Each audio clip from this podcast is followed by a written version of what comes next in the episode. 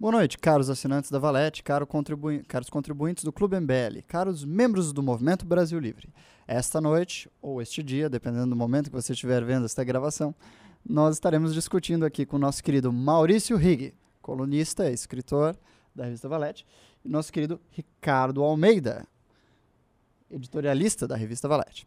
Então, para introduzir o assunto que hoje nos pesa, o assunto que aflige, acomete, ataca, o assunto que tanto se impõe sobre a vida cotidiana de todas as pessoas ligadas às redes sociais, a inteligência artificial e a sua emergência no cotidiano do homem brasileiro, nós vamos iniciar este debate, essa discussão, com um importante questionamento que nós já estávamos iniciando aqui antes no, da pré-gravação, que é o seguinte: eu gostaria de uma abordagem aqui do nosso querido convidado Maurício Rigg sobre quais são os efeitos que você percebe mais impactantes da emergência das inteligência artificial para as redes sociais, sobre a consciência humana, sobre a, a sobre essa disputa que a gente vive pela atenção do homem. Como você acha que esses desdobramentos que a gente está vivendo agora vão influenciar sobre essa frequente sobre esse frequente mercado da atenção humana que se tornou todo o convívio do homem na internet.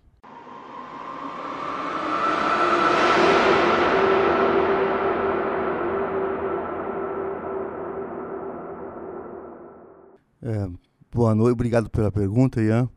Mas antes de respondê-la, quer dizer, antes de propor um princípio de resposta, né, nós vamos aqui conversar, discutir.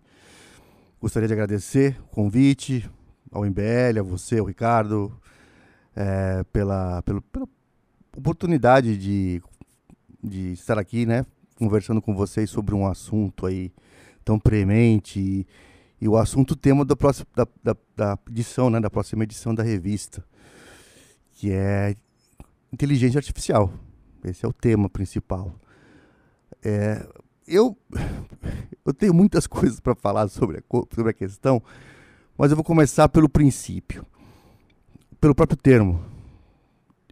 E eu acho que o termo inteligência artificial, eu inclusive eu postei isso ontem no meu Twitter, é um oximoro, né? Eu acho que se é artificial, não pode ser inteligência no sentido alto do termo. E eu vou, eu vou tentar explicar mais ou menos o meu ponto de vista e eu deixo vocês livres para me interromper a qualquer momento, para fazer perguntas. A gente está aqui em uma conversa. Então, é, primeira coisa, é preciso entender o que é inteligência.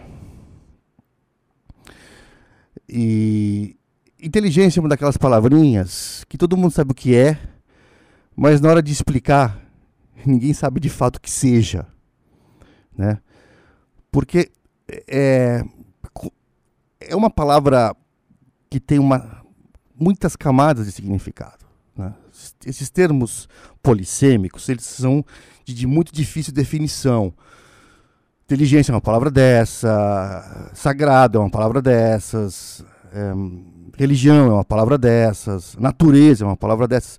Todas as palavras que as pessoas é, intuitivamente apreendem, mas é muito cuja definição, cuja explicação enquanto tal é muito difícil, né? Então é muito mais fácil você identificar, por exemplo, uma atitude inteligente, um, uma solução inteligente, uma demonstração de inteligência do que falar sobre a inteligência. Né? E o mesmo vale para a natureza. Né? É muito mais fácil você perceber a natureza, sentir a natureza, perceber, você vê uma montanha, você né, aparecia uma árvore ou uma cachoeira ou o próprio mar, do que discorrer sobre a natureza enquanto tal né, o significado dela. Então, é, eu gostaria então de, mais ou menos, e fiquem realmente abertos para me interromper e conversar comigo, discorrer sobre o, sobre o sentido de inteligência. O que significa isso? Né? O que é inteligência? Eu, antes de discutir o termo, teoricamente, eu gostaria de dar algum abrir com uma ilustração que eu acho da mais alta importância para, inclusive, encaixar meu argumento, né? É, no YouTube tem uma série de, de vídeos. Tem uma série de vídeos sobre comportamento animal. Esse é um assunto que me é muito caro. né? eu, eu estudo bastante o assunto, leio muito sobre comportamento animal. Sobre comportamento em geral também, é, humano também, mas muito animal. E tem uma série de vídeos sobre a impressionante inteligência dos corvos. Eu não sei se vocês já, já viram esses vídeos. Os corvos são animais muitíssimo inteligentes. Né? E é uma série de, de pesquisas, de testes com corvos. E não sei se você sabe, mas os corvos, eles fabricam ferramentas. Né? Sim.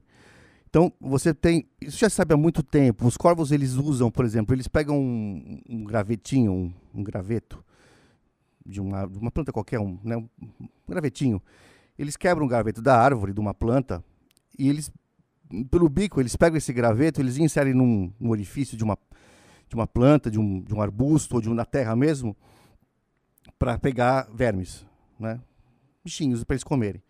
Então eles pegam o gravetinho, vão lá, cavocam a terra com um graveto, uma ferramenta. Né? Ele faz do graveto uma ferramenta de apreensão de pegam um bichinho e só que muitas vezes uh, o bichinho está escondido num túnel numa, num lugar sinuoso. O que eles fazem? Os corvos. Eles pegam a ponta do graveto e eles começam com o bico a a moldar a ponta. Certo? Deixa a ponta do graveto curva. Ou seja, eles produzem uma abstração, um raciocínio.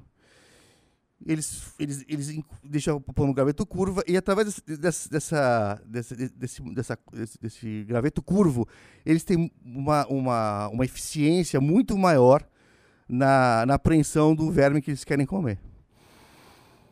Então, isso nos mostra um altíssimo grau de inteligência dos corvos. Os corvos são realmente muito inteligentes. Né? E aí, nós percebemos essa inteligência de que modo? Né? Essa inteligência nós percebemos porque vem da capacidade dos corvos de resolver problemas, certo? Raciocinando, na produção de uma ferramenta. Ok? Então, primeira, a primeira no, e mais simples é, definição de inteligência que eu daria, né, é, é a seguinte: o que é inteligência? A primeira definição é a mais simples: é a capacidade de resolver problemas via raciocínio. Ok? Algo que se verifica já no mundo da natureza. Os corvos, eles fazem isso. Os primatas também. É que eu estou usando o caso dos corvos, que ele é mais exclusivo, mais fora do lugar comum. Né? E, então os corvos fazem isso. Só que alguns, alguns corvos fazem ainda mais do que isso. E aí o que é impressionante. É, esses pesquisadores então começaram a explorar o potencial de inteligência dos corvos. E houve um corvo, quer dizer, uma coisa que tá, é um corvo, não são todos que conseguiram chegar nesse nível, mas um corvo que recebeu até o nome. Depois eu, eu dou a referência para vocês, para vocês procurarem no YouTube.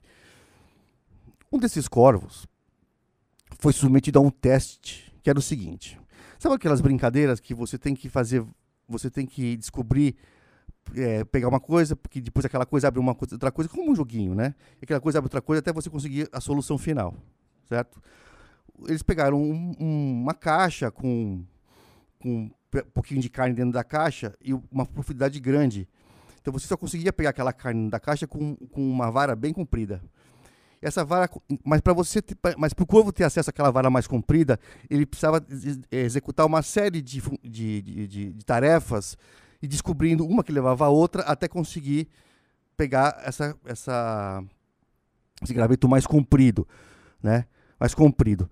E ele primeiro tinha que desamarrar um gravetinho pequeno de um, de um barbante, Aí desse gravetinho pequeno, esse barbante, ele, ele, ele, dava acesso a umas bolinhas que ele tinha que tirar de uma caixinha. Essas bolinhas caíam da caixinha.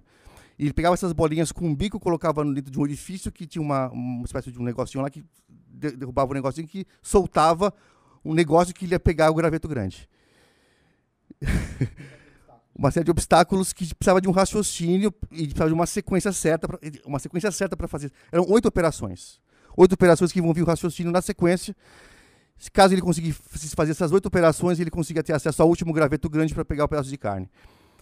Bom, foram testados, muitos corvos não conseguiram, eles, ele- não- mas um corvo fez exatamente as oito etapas. Cumpriu as oito etapas. e pegou a carne, cara. É inacreditável. Veja com seus próprios olhos, tá? É um, é um, é um experimento científico. Não é uma coisa. Ele, esse corvo conseguiu. Quer dizer, além de usar a ferramenta, ele consegue abstrair procedimentos em série, certo? Ou seja, esse corvo ele é capaz de pensar em sentido estrito. Ele é capaz de pensar. É, E como nós sabemos, sabemos isso? Porque ele é capaz de desenvolver uma técnica. Certo? Então, eu daria a segunda definição de inteligência como capacidade de pensamento. É uma definição mais alta que a primeira. A primeira é mais simples, que é a capacidade de resolver problemas específicos. E a segunda definição mais alta seria a capacidade de pensamento, tá? Associada à técnica e a procedimentos. Bom, agora, o problema com os corvos é o seguinte: eles, esse corvo conseguiu fazer isso, mas ele tem um grande problema pela frente. Ele não consegue transmitir esses procedimentos aos demais.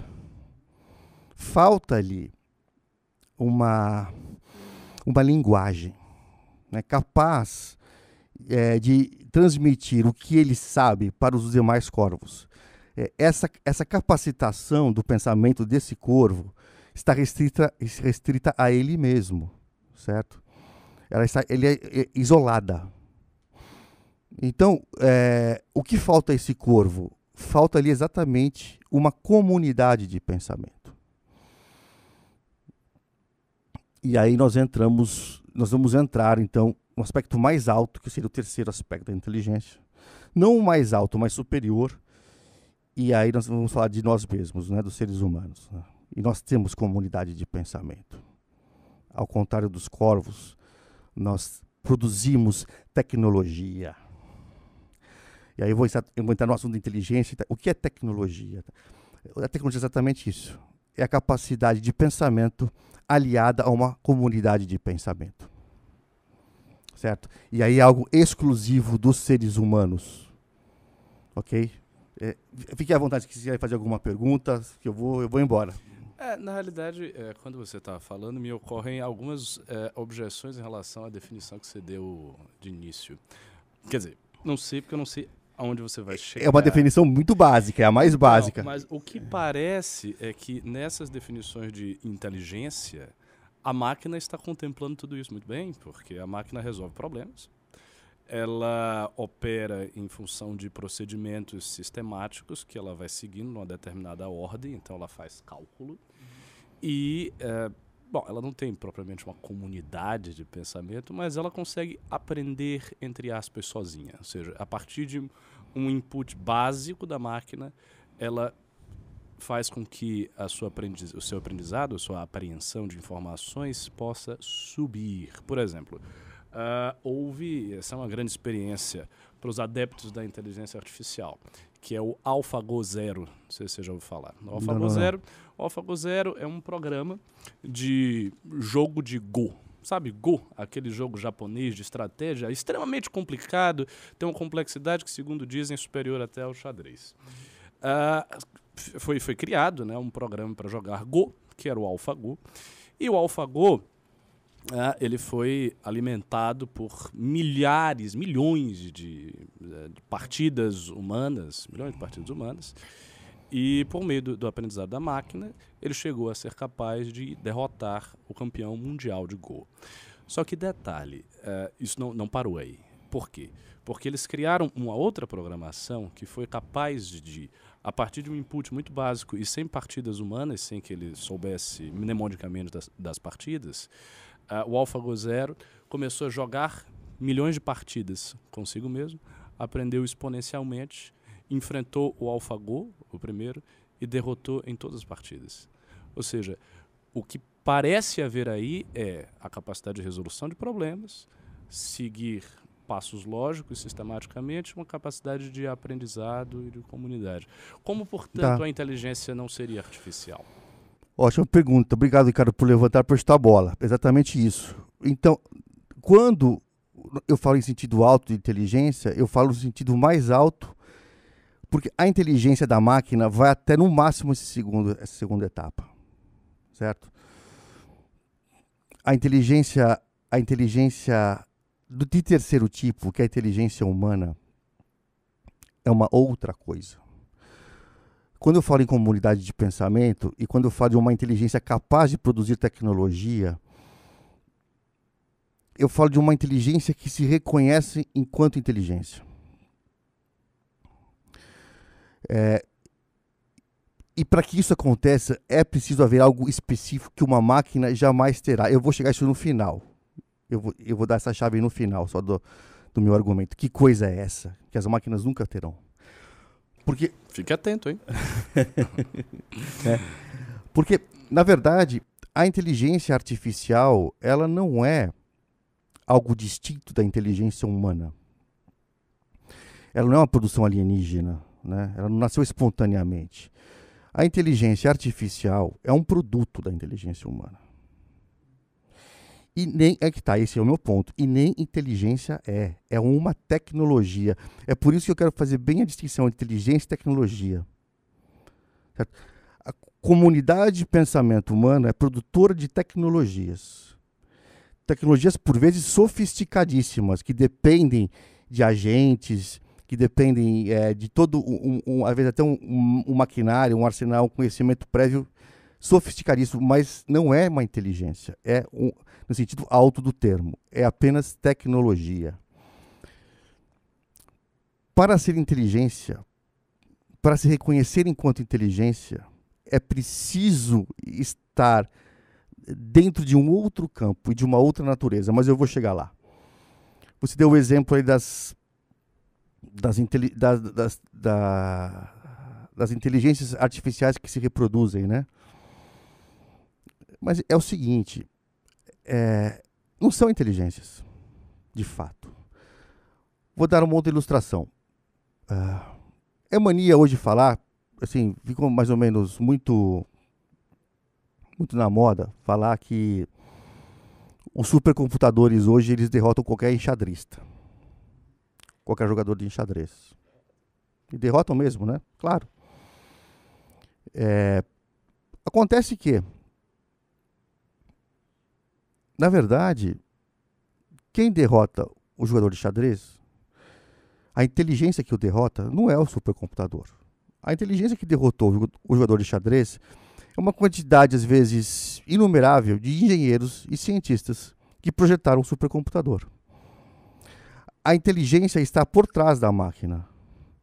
O, esse supercomputador ele é resultado técnico, certo? Ele é uma tecnologia é, que foi produzida por inteligências humanas, engenheiros, cientistas que herdaram conhecimento de outros engenheiros, de outros cientistas, que herdaram conhecimento de outros engenheiros, de outros cientistas, perfazendo realmente toda uma comunidade de pensamento, uma, uma, aí uma real inteligência por trás da máquina.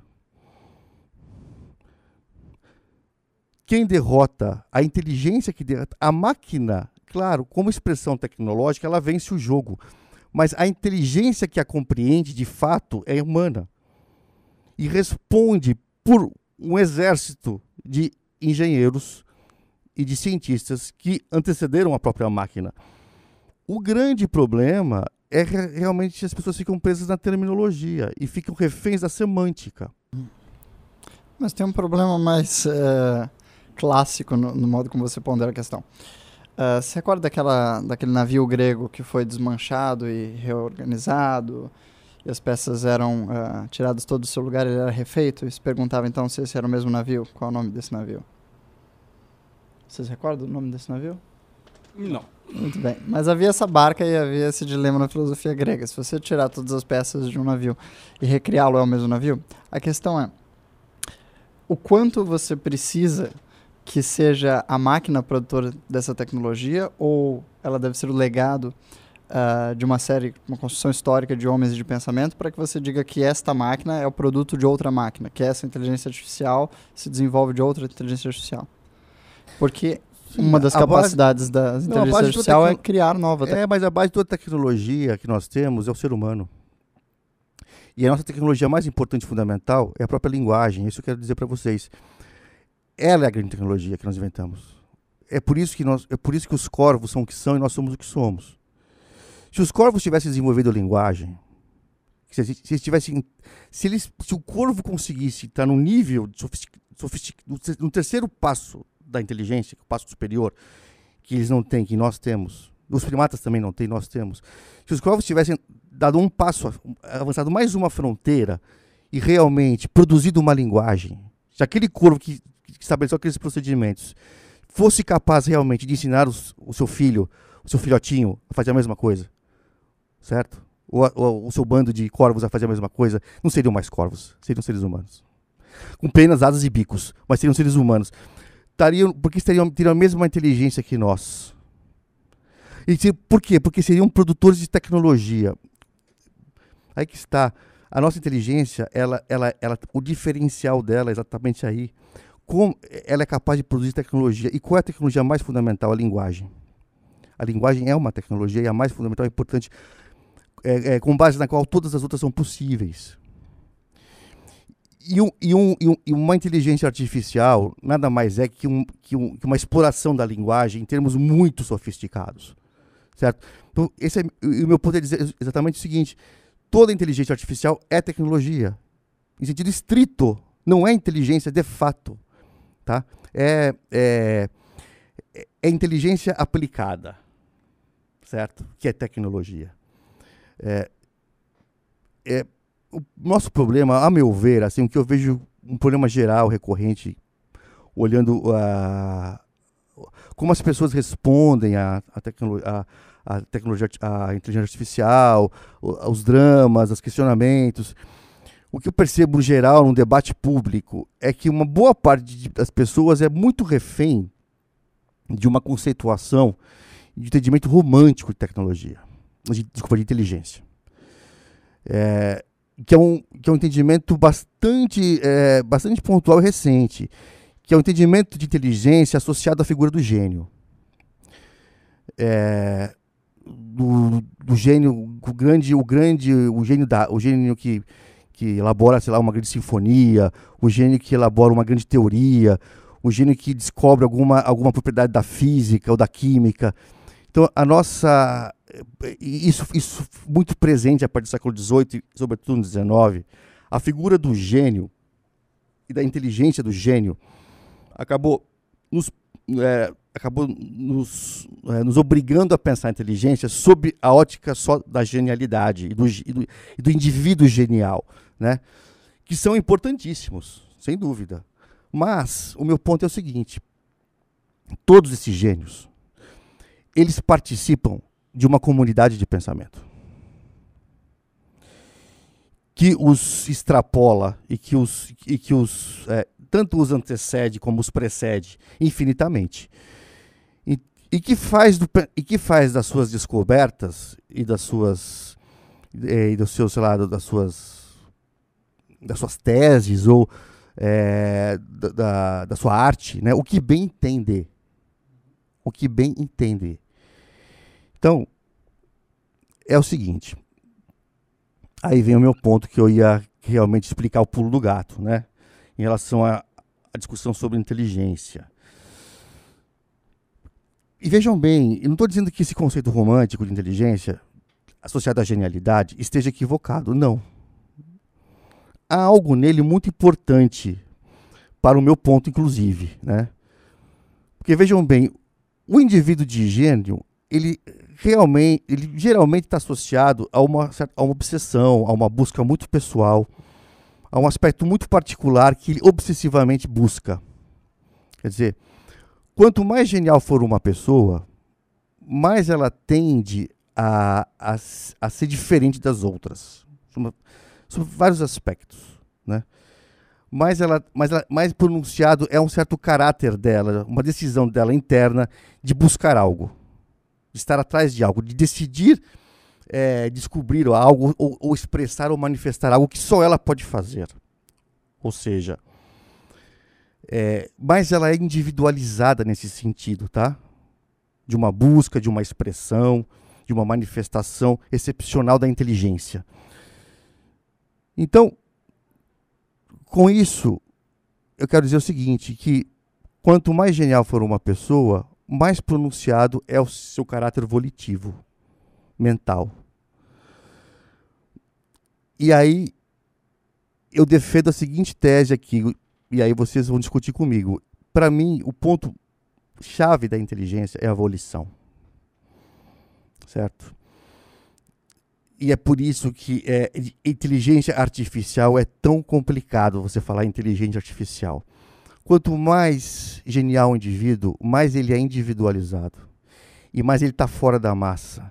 Mais ele está fora de condicionamentos e programações mentais. Tanto por parte da sociedade como por parte da natureza.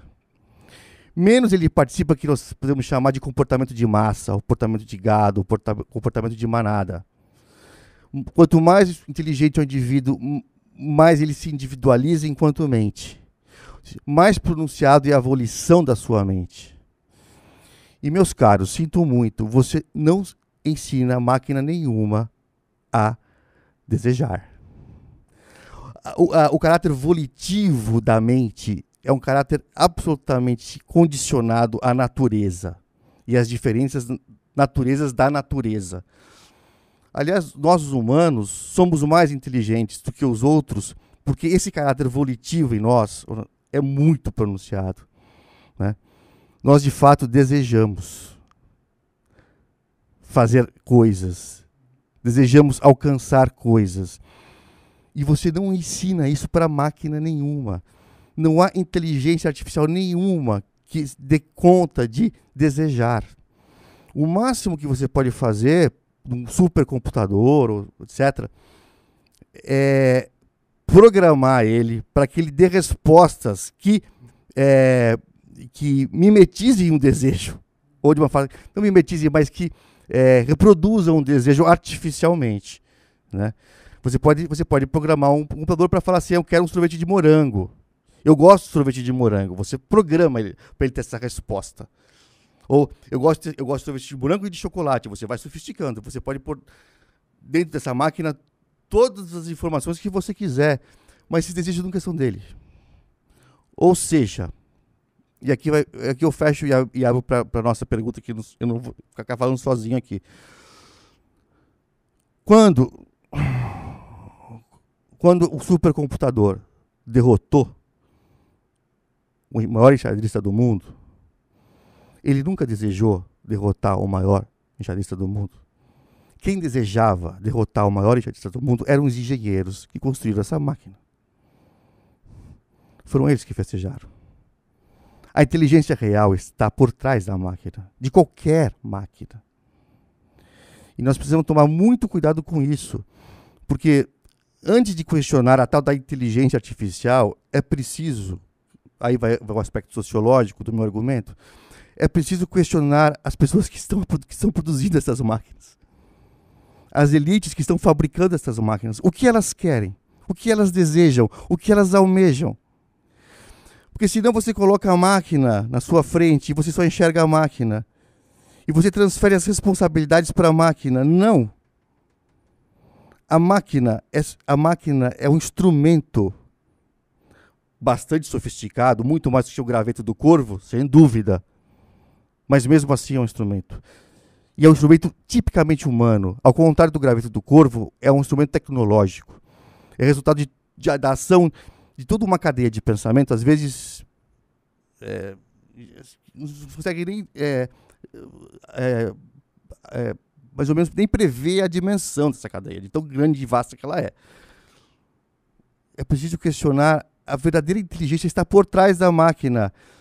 E o que é realmente inteligente é essa elite que produz essa máquina, essa elite de, que compreende engenheiros, administradores, sei lá, quantas pessoas. Então, meu ponto é mais ou menos esse, porque eu vejo muita discussão sobre inteligência artificial, é, muito assim, muito mesmerizada, muito embasbacada com, com, os, com os resultados da, da tecnologia e pouco consciente do, de realmente a dimensão da inteligência que a produz e que tem objetivos muito específicos. Porque toda inteligência é volitiva, no sentido maior do termo. Sendo, sendo, sendo, assim, sendo assim, toda inteligência tem objetivos muito próprios e particulares. E eu acho que essa é a grande questão para se discutir quando se discute inteligência artificial. E eu aproveito o espaço aqui para lançar essa questão para vocês. Muito obrigado. Bom, vamos lá. Eu vou começar a responder essa pergunta puxando um gancho do que o Marius falou, que eu achei bastante interessante. Eu confesso que de início eu estava discordando fortemente de você, mas a certa altura da sua exposição, quando você começou a falar da volição, que é um tipo de atitude proposicional. Né? Falar aqui em termos de filosofia analítica. Né?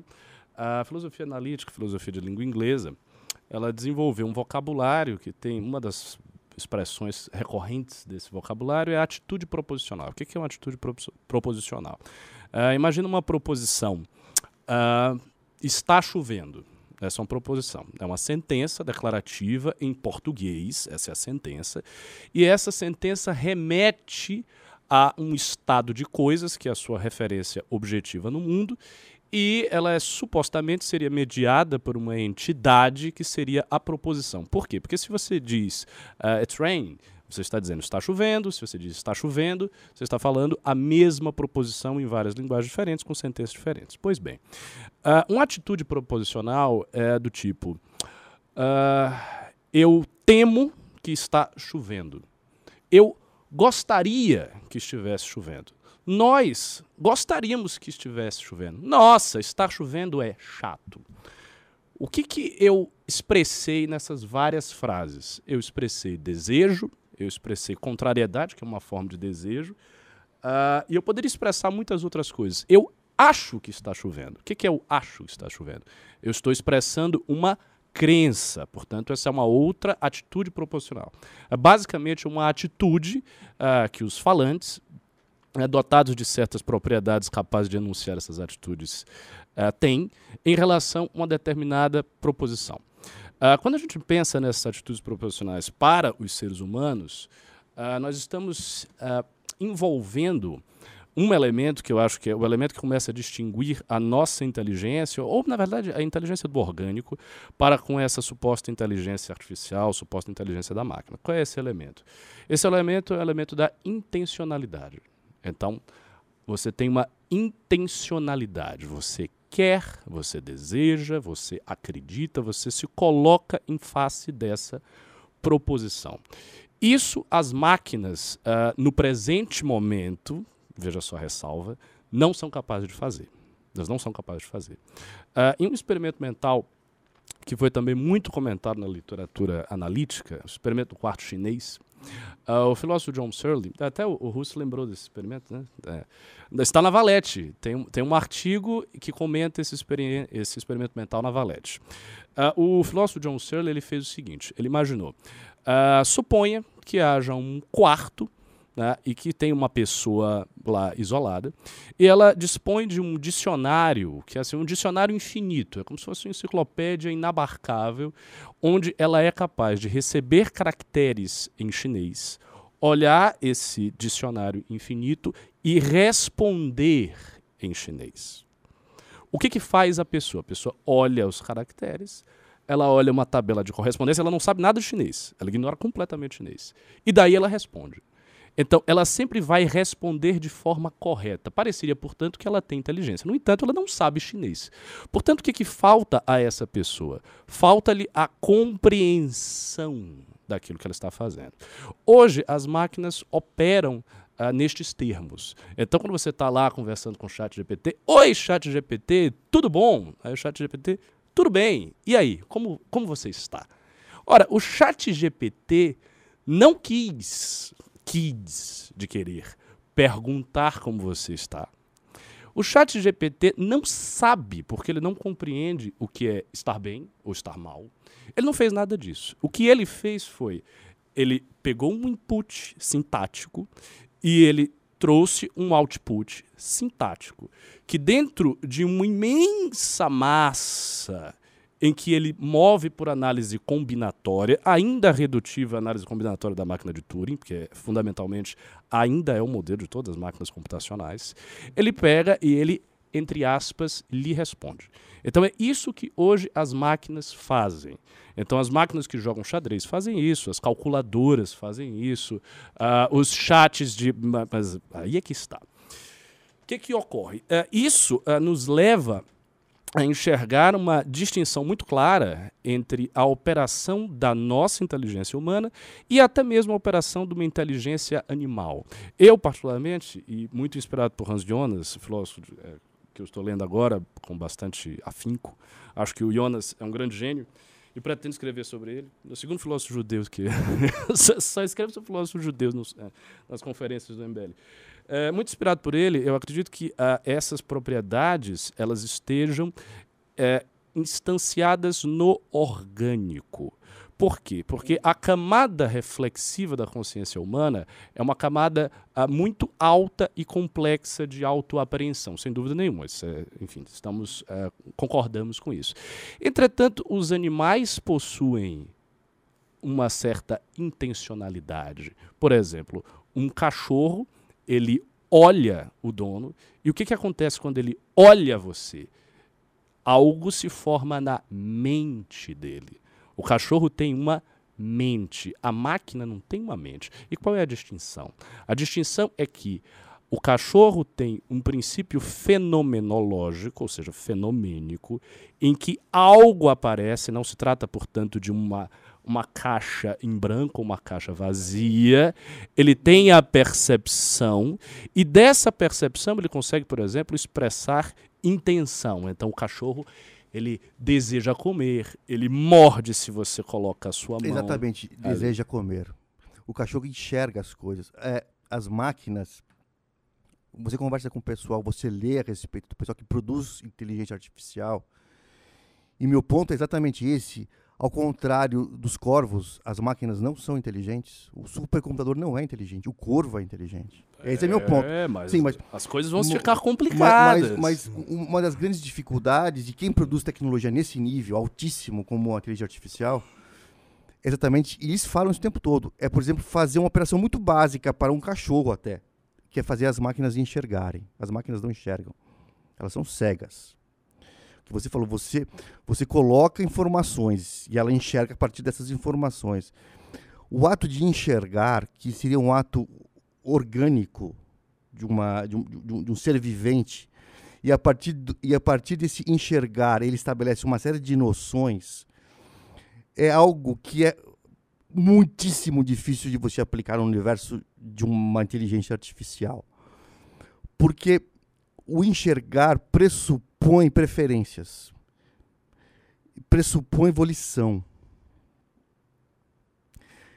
e, pressupõe algum, algumas relações orgânicas da própria vida orgânica com o meio.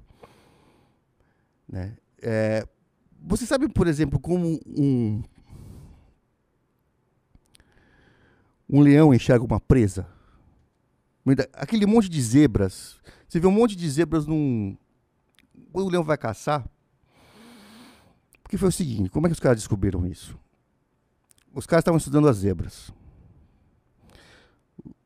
Os zoólogos estavam estudando as zebras. E eles, eles vão até o campo ali, eles pegam uma zebra, atiram na zebra e eles, para estudar o comportamento das zebras, eles descobriram algo sobre os leões, sobre as leoas eles vão lá e marcam um X numa zebra que eles querem estudar. Eles desenham um X nela, assim, como, como se fosse um, um, spray. Porque as zebras do meio daquela manada, elas se perde a zebra. Então, hoje você põe um GPS, né? Mas eles punham um spray numa zebra. E essas zebras que eles punham spray começaram a ser caçadas pelos leões. Preferencialmente. Ou então, aquilo que, nós, que eles supunham, então, que os leões iam atrás do, do bicho mais fraco, mais vulnerável, ou menor, caiu por terra. Os leões vão atrás da zebra que eles enxergam melhor. É, mas eu, eu vou. É, é, é, entendeu, né? Eles vão atrás da, eles vão atrás daquilo que eles enxergam. Tá, pode ir, pode ir. eu vou chegar, porém, a um grande problema. Primeiro que eu, eu tô exausto aqui. Eu peguei isso aqui tremendo, nossa senhora. Fiquei escravizado pela técnica jogando Diablo pra caramba, tive insônia, nada mais. Vamos lá. É, mas há, há um probleminha em tudo isso. Qual é o problema? O problema é que eh, existe uma questão que é clássica da filosofia e que foi retomada, especialmente pela filosofia analítica, que é justamente a questão sobre a prova de que existem outras mentes. Veja, é óbvio, intuitivo que existem outras mentes, que o cachorro deseja, que formas orgânicas mais ou menos complexas exercem algum tipo de intencionalidade, que eles têm uma fenomenalidade e tal. Isso faz parte da nossa visão intuitiva do mundo. No entanto, não é tão fácil provar isso aí. Por quê? Porque se a gente observa o ser humano, o que nós temos acesso empírico ao ser humano é o seu comportamento. Não há nada em mim que seja experimentalmente acessível e que denote a minha mente. Então você não tem aonde você apontar a mente. Mais ou menos como eu aponto essa xícara. Aqui está a xícara, não tenho aqui está a mente.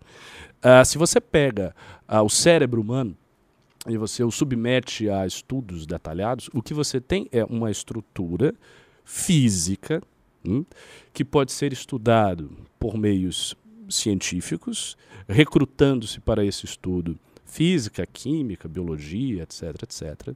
E essa estrutura, ela pode ser conceitualmente decomposta em diversas áreas, em detalhes sobre o neurônio, como funcionam os dendritos, etc, etc. Não há uma mente ali. O que existe é uma estrutura física que pode ser aprendida. Pois bem, mas aí eu vou chegar na questão. Uh, se a gente parte uh, da ideia, que é hoje uma ideia que vigora como sendo uh, básica, não, não, digo básica, incontestável, mas como sendo bastante convencional entre filósofos dessa linha, que é o fisicalismo. O que é o fisicalismo? O fisicalismo é a tese ontológica segundo a qual as coisas, todas as coisas, todos os entes uh, do mundo supervêm uma base física. Então, uh, todos os fatos históricos, eles são também fatos físicos, todos os fatos psicológicos, eles também são fatos físicos, todos os fatos biológicos são também fatos físicos e assim por diante. Então, parece ser o caso de você reduzir, ao, pelo menos em termos ontológicos, se epistemologicamente não se sair, a coisa complica um pouco, da, as coisas à sua base física. O ponto é, em tese, e muita gente da filosofia analítica uh, pensa que, que é possível ultrapassar a objeção de Searle, dado que se você complexificar a estruturação da máquina, ou seja, você tiver uma máquina mais e mais e mais e mais potente, com uma estrutura física cada vez mais potente, potente, potente, potente, potente, complexa, talvez em algum momento emerja uma propriedade interna da máquina e ela surja. A objeção de que, ah, não, isto não pode acontecer, é uma objeção que me parece mais claramente é, é, assim posta se você parte de uma ideia não fisicalista. Ou seja, uh, o físico não esgota as coisas existe uma substância imaterial, que ela não é física, e, portanto, nenhuma organização material poderá jamais dar o princípio da mente. Se você parte da ideia de que isso está instanciado no orgânico, então a gente teria que imaginar uma espécie de substância imaterial do orgânico desde o princípio, evoluindo por todos os trilhos aí da evolução até o ser humano. Se você não parte dessa ideia, portanto, se você admite que o fisicalismo pode ser uma tese válida para ontologia, então acho que fica complicado dizer que é impossível que surja inteligência artificial forte, inteligência artificial no sentido pleno. Por quê? Porque o que o cientista ele pode replicar é o seguinte: olha, uh, se você tiver uma organização tão bem feita disso aqui, essa propriedade ela pode vir a emergir por exemplo, uh, se o cérebro e o seu nosso corpo, ele é tudo uma estrutura física, por que, que essa estrutura física orgânica permitiu a emergência da consciência e uma estrutura física não orgânica necessariamente não permite. Aí eu acho que fica complicado porque seria imaginar que o não orgânico ele tem alguma espécie de propriedade peremptória, em que não importa qual seja a sua organização, jamais emergirá essa propriedade, como se fosse uma lei da natureza. Eu não vejo assim, eu acho que essa questão é muito complicada, porque ela envolve basicamente uh, o confronto entre duas perspectivas ontológicas, né? uma fisicalista e uma não fisicalista, e para aqueles que partem do fisicalismo, todas as objeções, a meu ver, do tipo das de Surley e outros são objeções que eu acho que podem ser vencidas pelo avançar da própria tecnologia. Então, nesse sentido, talvez surja ah, uma máquina que deseje, talvez surja uma máquina que tenha um aspecto interno. Então, assim, eu, eu, eu não vejo como ser fundamental que, que isso é impossível. Não, eu, simplesmente eu, comparando sim, o orgânico com o não sim, orgânico. Eu não tá? diria que, que seja impossível de todo e para sempre. Mas tem algumas questões importantes aí a, a, a, assim, a comentar. Então você está abrindo uma possibilidade bastante sinistra, hein? Não, é, é, é, sim, é, seria a própria seria a própria possibilidade do rol aparecer, né? Que é que é a capa da própria revista da, da próxima Valete, é o rol. Para quem viu o filme 2001, Odisseia do Espaço, você tem ali apresentado essa proposta mesma, né? De que uma máquina, um supercomputador muitíssimo avançado, ele passa a desenvolver preferências. E ao desenvolver preferências, pelo seu avanço, o problema é como isso se daria, mas isso, isso não é o propósito do filme, é, é uma ficção. Então, um computador que se torna um humano, ao se tornar humano, ele passa a zelar primeiro pela sua sobrevivência, quanto tal, né? E ele passa a desenvolver gosto. E acaba, ao desenvolver gosto, ele acaba desenvolvendo desafetos, que é toda a tripulação da nave, que ele acaba matando. É, essa seria é, a, própria, a própria lógica do, do filme e o seu desenrolar. O desfecho é um filme, é um filme apocalíptico, por excelência. O final, o desfecho é apocalipse, apocalíptico e místico. Né? Mas depois, isso não, isso não é o, o tema do nosso encontro aqui. Mas a questão do fisicalismo, Ricardo, nem é tanto a sua. Como você bem colocou, nem é tanto é, a sua característica, o seu ponto de partida, que é a matéria mas a forma como ele entende o progresso da matéria, é, a sua evolução, vai, que é uma forma eminentemente quantitativa. E aí há realmente barreiras intransponíveis, porque a coisa não se dá pela mera quantidade. Essa é a questão. Você vai, você vai colocando mais informação. Você vai, um, um supercomputador capaz de captar todas as informações do mundo ao mesmo tempo você fosse, se fosse possível tecnicamente criar um, uma tecnologia dessas, vai, vamos supor, é, é, é, isso habilitaria a ter o que você chamou de mente ou consciência? Eu, eu duvido. Veja. Eu duvido. Eu, eu acho ah. que tem, eh, tem uma dificuldade aí que é o seguinte: é, de fato, se a gente imaginar um somatório de quantidade de informação sem uma alteração qualitativa, isso é impossível. Exatamente. Porque eu estou falando fundamentalmente de uma alteração qualitativa. Só que tem um detalhe que está escondido é, nesse raciocínio. Existem alterações qualitativas já. Por exemplo, eu comecei a, a falar, eu fiz uma objeção que você disse, ilustrando o caso, fazendo uma comparação entre duas máquinas, dois programas, que jogam Go. Um deles foi alimentado por 30 e tantos milhões de partidas e daí ele jogou muito bem. O outro não. Ah, você pode dizer, olha, mas essa distinção qualitativa, ela não invalida nada do que eu estou falando, porque afinal de contas, o segundo também ele não ficou pensando, ele não desejou nada disso. Ok, eu concordo com isso. Só que há uma distinção qualitativa. Qual é? A primeira máquina necessitou uma quantidade maciça de input inicial para ela dar o seu output. A segunda máquina não.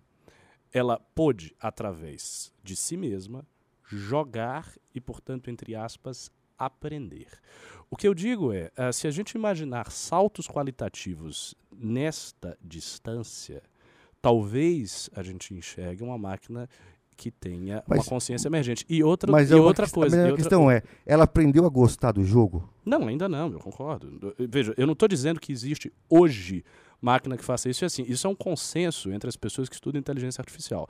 Não existe nenhuma máquina que deseja, que tenha volição, enfim, que possa se posicionar em termos de atitudes proposicionais. Isso não existe hoje. Só que, como eu falei, ah, se você parte de uma ontologia fisicalista, a coisa Uh, eu não digo que necessariamente vai chegar a isso, né, que não existam objeções, mas a objeção se torna consideravelmente mais fraca do que quando você introduz uma substância que diversa do físico.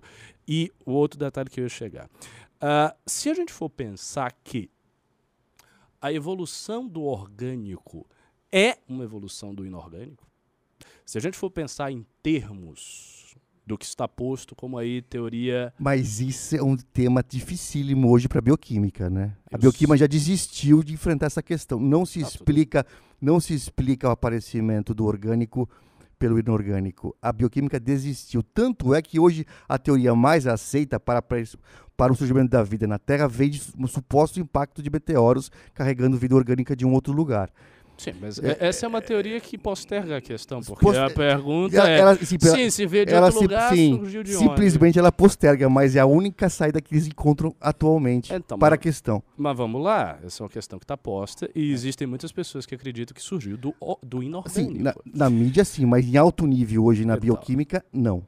Mas vamos supor que a bioquímica avance e se redescubra que surgiu do orgânico. Ah, bom. Do inorgânico. Aí muda bastante o quadro. Pois bem, aí neste quadro, o que, que nós temos? Nós temos uma inteligência humana que se apresenta como um, uma espécie de termo final, por assim dizer, um termo mais elevado, de uma longa evolução que começa do movimento da matéria. Se for esse o caso, se for esse o caso, se essa hipótese se comprovar, o que é que nós temos aí? O que é que nós temos aí?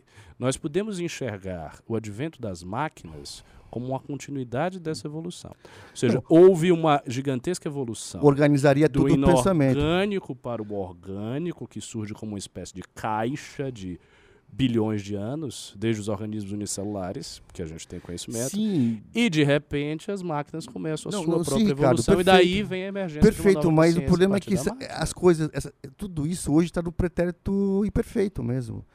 Está no, tá no futuro do pretérito. Está tudo no futuro do pretérito. Quer dizer, não é o, qual é o fato hoje?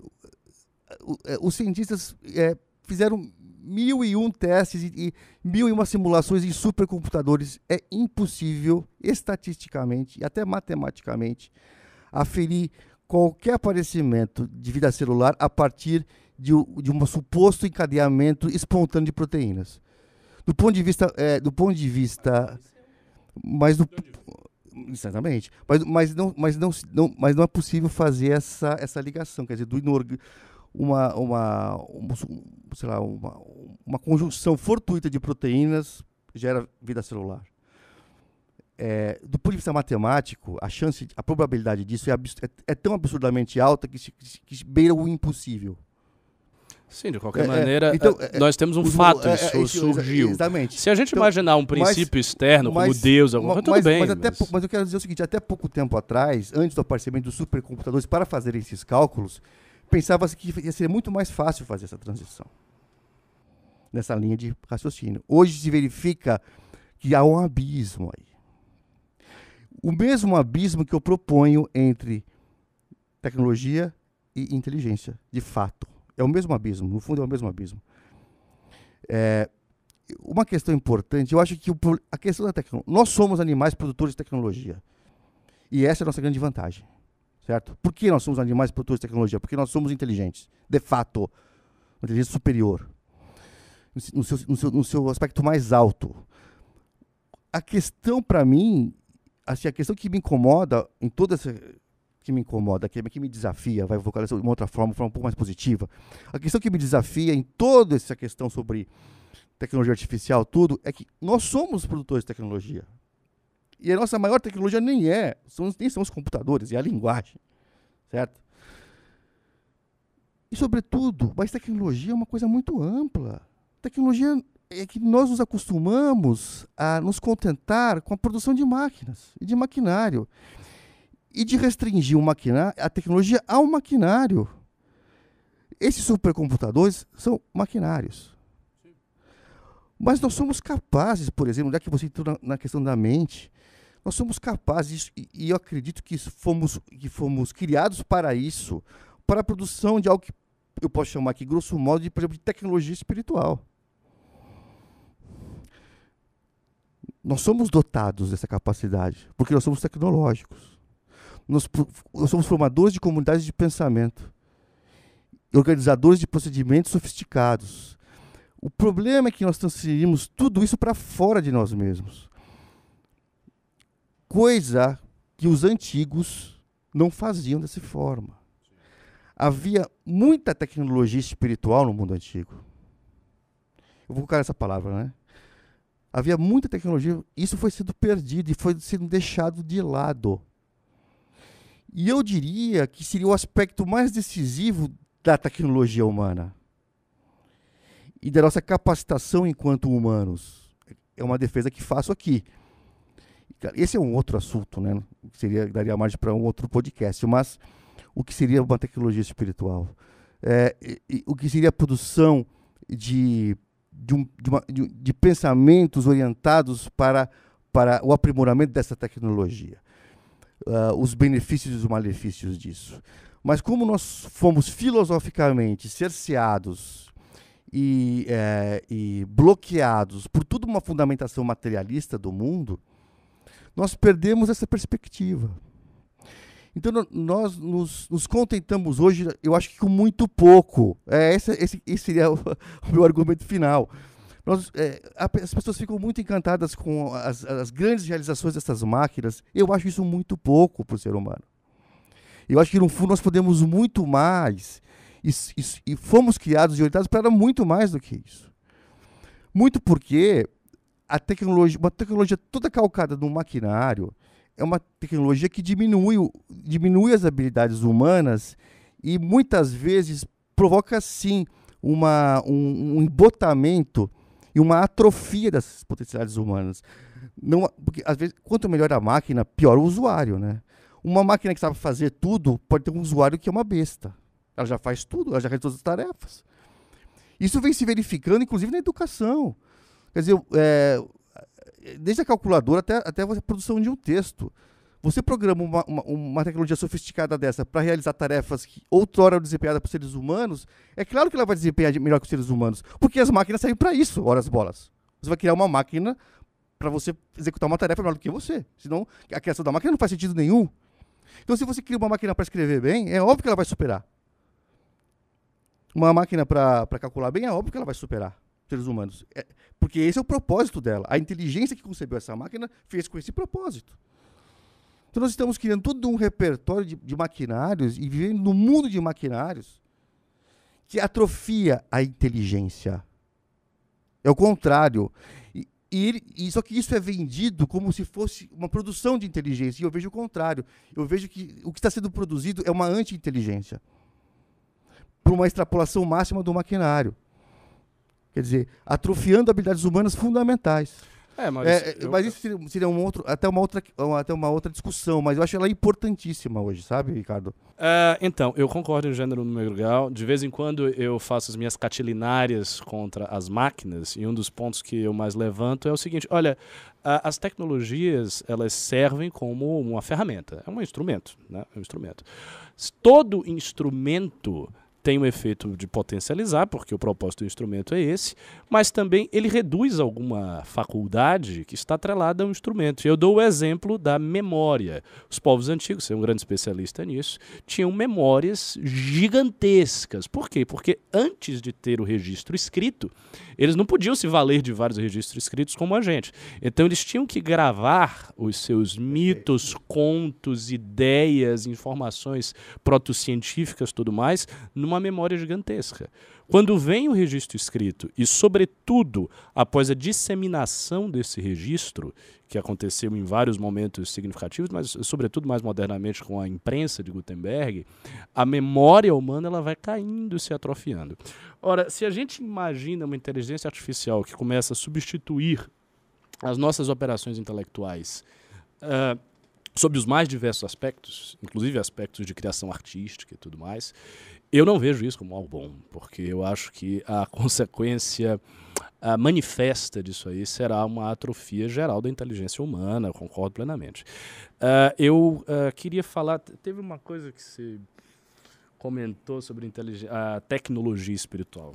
Retomar esse assunto brevemente para a gente já chegar no nosso final. Uh, eu acho que as coisas estão diretamente ligadas. Né? Quando a ciência moderna surge, e há um processo que ele vai se acentuar, sobretudo no século XIX, de racionalização de todas as esferas da vida. Esse processo é descrito por Max Weber, sociólogo clássico que faz essa descrição. O que, que rola? O que rola é o seguinte, senhores. Uh, um tipo de ação que o Weber denomina de ação racional com respeito a fins. Ou seja, o que é ação racional com respeito a fins? É, que você tem um objetivo X, você quer, sei lá, chegar num determinado local o mais rápido possível. A ação racional com respeito a fins é maximizar o seu propósito de maneira racional, de forma que você chegue naquele local o mais rápido possível. Você tem esta finalidade. Só que os fins aí, eles são fins regidos pelo quê? Qual é qual é a disciplina filosófica que rege o valor dos fins da ação humana? A ética. Só que aí vem o detalhe. Quando o processo de racionalização ele vai tomando todas as esferas da vida, esse processo ele não avança para a ética, ao contrário do que se imaginava que iria acontecer. Ou seja, os grandes intérpretes da ciência moderna, do pensamento racionalista do início, eles acreditavam que, olha, tem aqui as ciências naturais se desenvolvendo, a gente vai aplicar uma metodologia mais ou menos parecida para o campo dos valores, e daí nós vamos resolver os problemas valorativos da humanidade e conduziremos a humanidade a uma ação mais justa, ética, racional, etc, etc. Essa aqui é, é a grande utopia do racionalismo no início. Só que isso passa por uma crise violentíssima. Por quê? Porque é justamente a crise da fundamentação. Então a modernidade ela parece erodir a fundamentação ética. E daí você tem dois fenômenos que são concomitantes. Por um lado, uh, nós somos jogados na condição de enxergar todas as tábuas de valores da humanidade, ou seja, nós temos conhecimentos detalhados sobre a cultura dos bosquímanos na Austrália, conhecimentos sobre a Sharia no século XII, tal qual foi pensada por fulano de tal. Temos os nossos valores culturais, ou seja, a gente está enxergando, é como se fosse um gradiente de infinitos valores, perante os quais é difícil escolher, porque é difícil fundamentar a escolha racionalmente e há um esforço enorme de fundamentar isso aí com Kant e todo mundo, e, enfim, não se fundamenta. E, por outro lado, existe um avanço dessa racionalidade técnica em todos os âmbitos da vida, ou seja, há uma erosão, porque você está vendo tábuas valorativas né, em uma quantidade, um pluralismo gigantesco, então você fica perdido, e há uma erosão direta e intrínseca. Isso faz com que o desenvolvimento da tecnologia e da ciência moderna acompanhe uma atrofia dos outros aspectos humanos que envolvem a dação de valor e não apenas a dação de valor. O primeiro aspecto que vai ser quebrado nisso aí e que é quase como que um programa desse racionalismo é justamente o sagrado. Então o sagrado receberá um ataque duríssimo, duríssimo por Hobbes, Spinoza e por aí vai. Isso faz com que. Isso a tecnologia que... se transformou em elemento sagrado. Então. Ela, ela, ela, ela, ela substituiu. Ela, é ela hoje o, o repositório das esperanças, do fascínio. É ela que hoje assume esse valor. Né? É, houve uma, uma transferência terrível aí. E as técnicas espirituais elas vão sendo esvaziadas. Porém, como eu não sou tão catastrófico quanto pareço, eu acho que isso está girando agora. Que nós estamos num momento de mudança, mas aí eu deixo isso para outra oportunidade. Bem, eu quero concluir esse debate aqui com uma pergunta que eu tenho certeza que gerará conclusões que não poderão se alongar, mas e também muitas objeções. Então, como consideração final aqui, uh, eu quero colocar o seguinte problema. Ao mesmo tempo que a inteligência artificial, evidentemente, propicia a atrofia de diversas capacidades mentais, culturais, ela também talvez possibilite uh, mecanismos para a sese espiritual do homem. Porque você começa a ter um assistente de uso geral que pode talvez lhe ajudar a encontrar caminhos que são muito difíceis de se encontrar na vida. Então eu coloco a pergunta: não seria talvez a inteligência artificial um caminho para a espiritualidade? Eu vou começar para deixar o final para o nosso convidado. Pra ele Mas, por favor, não arremate. se estendam demasiado. Não, eu não vou me estender. Eu vou dizer não! não, não, bem categórico. Não! Não! Por quê? Porque ah, essa é a velha tentativa reeditada agora em termos espirituais de resolver problemas que não são da tecnologia por meios tecnológicos. Esse é o problema. As pessoas imaginam que poderiam ter resolvido problemas que são de âmbito cultural, tirando religião, de âmbito cultural por meio da tecnologia, mas não dá. Por quê? Porque os problemas de âmbito cultural eles são resolvidos no âmbito cultural. A noção de resolvê-los mediante a tecnologia é comparável a um erro categorial. É como se você pegasse duas categorias e você misturasse, se você quisesse enfiar essa categoria na outra. Então, para mim, isso não dá. E se isso for tentado, isso resultará em grandes tragédias e desgraças para o gênero humano. Sim, é. e aí, concordando com o Ricardo, né? O que ele está dizendo é o seguinte: é. Você não se livra da tecnologia criando mais tecnologia. Com, com- isso, não estou querendo dizer que nós precis- precisemos nos livrar da tecnologia. Não sou antitecnológico, tá? O que nós precisamos é reorientar o nosso sentido de tecnologia. Nós somos, durante toda a minha argumentação, eu quis dizer exatamente isso. Nós somos irremediavelmente seres tecnológicos. Nós somos seres produtores de tecnologia. Por isso que somos o que somos. E nós somos seres produtores de tecnologia porque nós formamos grandes comunidades de pensamento, grandes redes de pensamento integrado que se retroalimentam.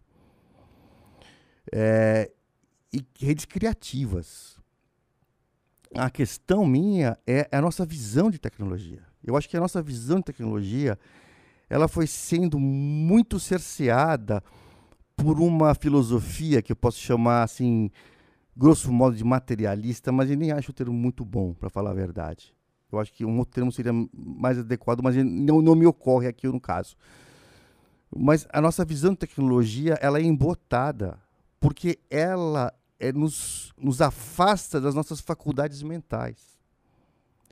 Transferindo as nossas faculdades e habilidades mentais para uma máquina, terceirizando a nossa inteligência e que de fato e- e isso na verdade não é não é uma coisa que se dá na realidade. Nós na verdade transferimos nós transferimos algo nós transferimos resultados só isso.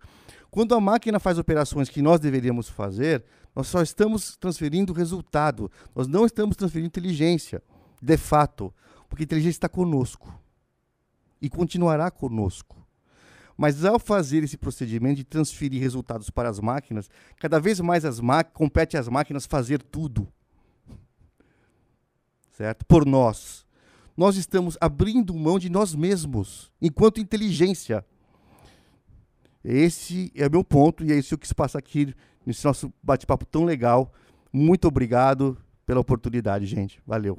Então, sem mais delongas, muito obrigado por terem participado de mais um Valete Cast, caros espectadores.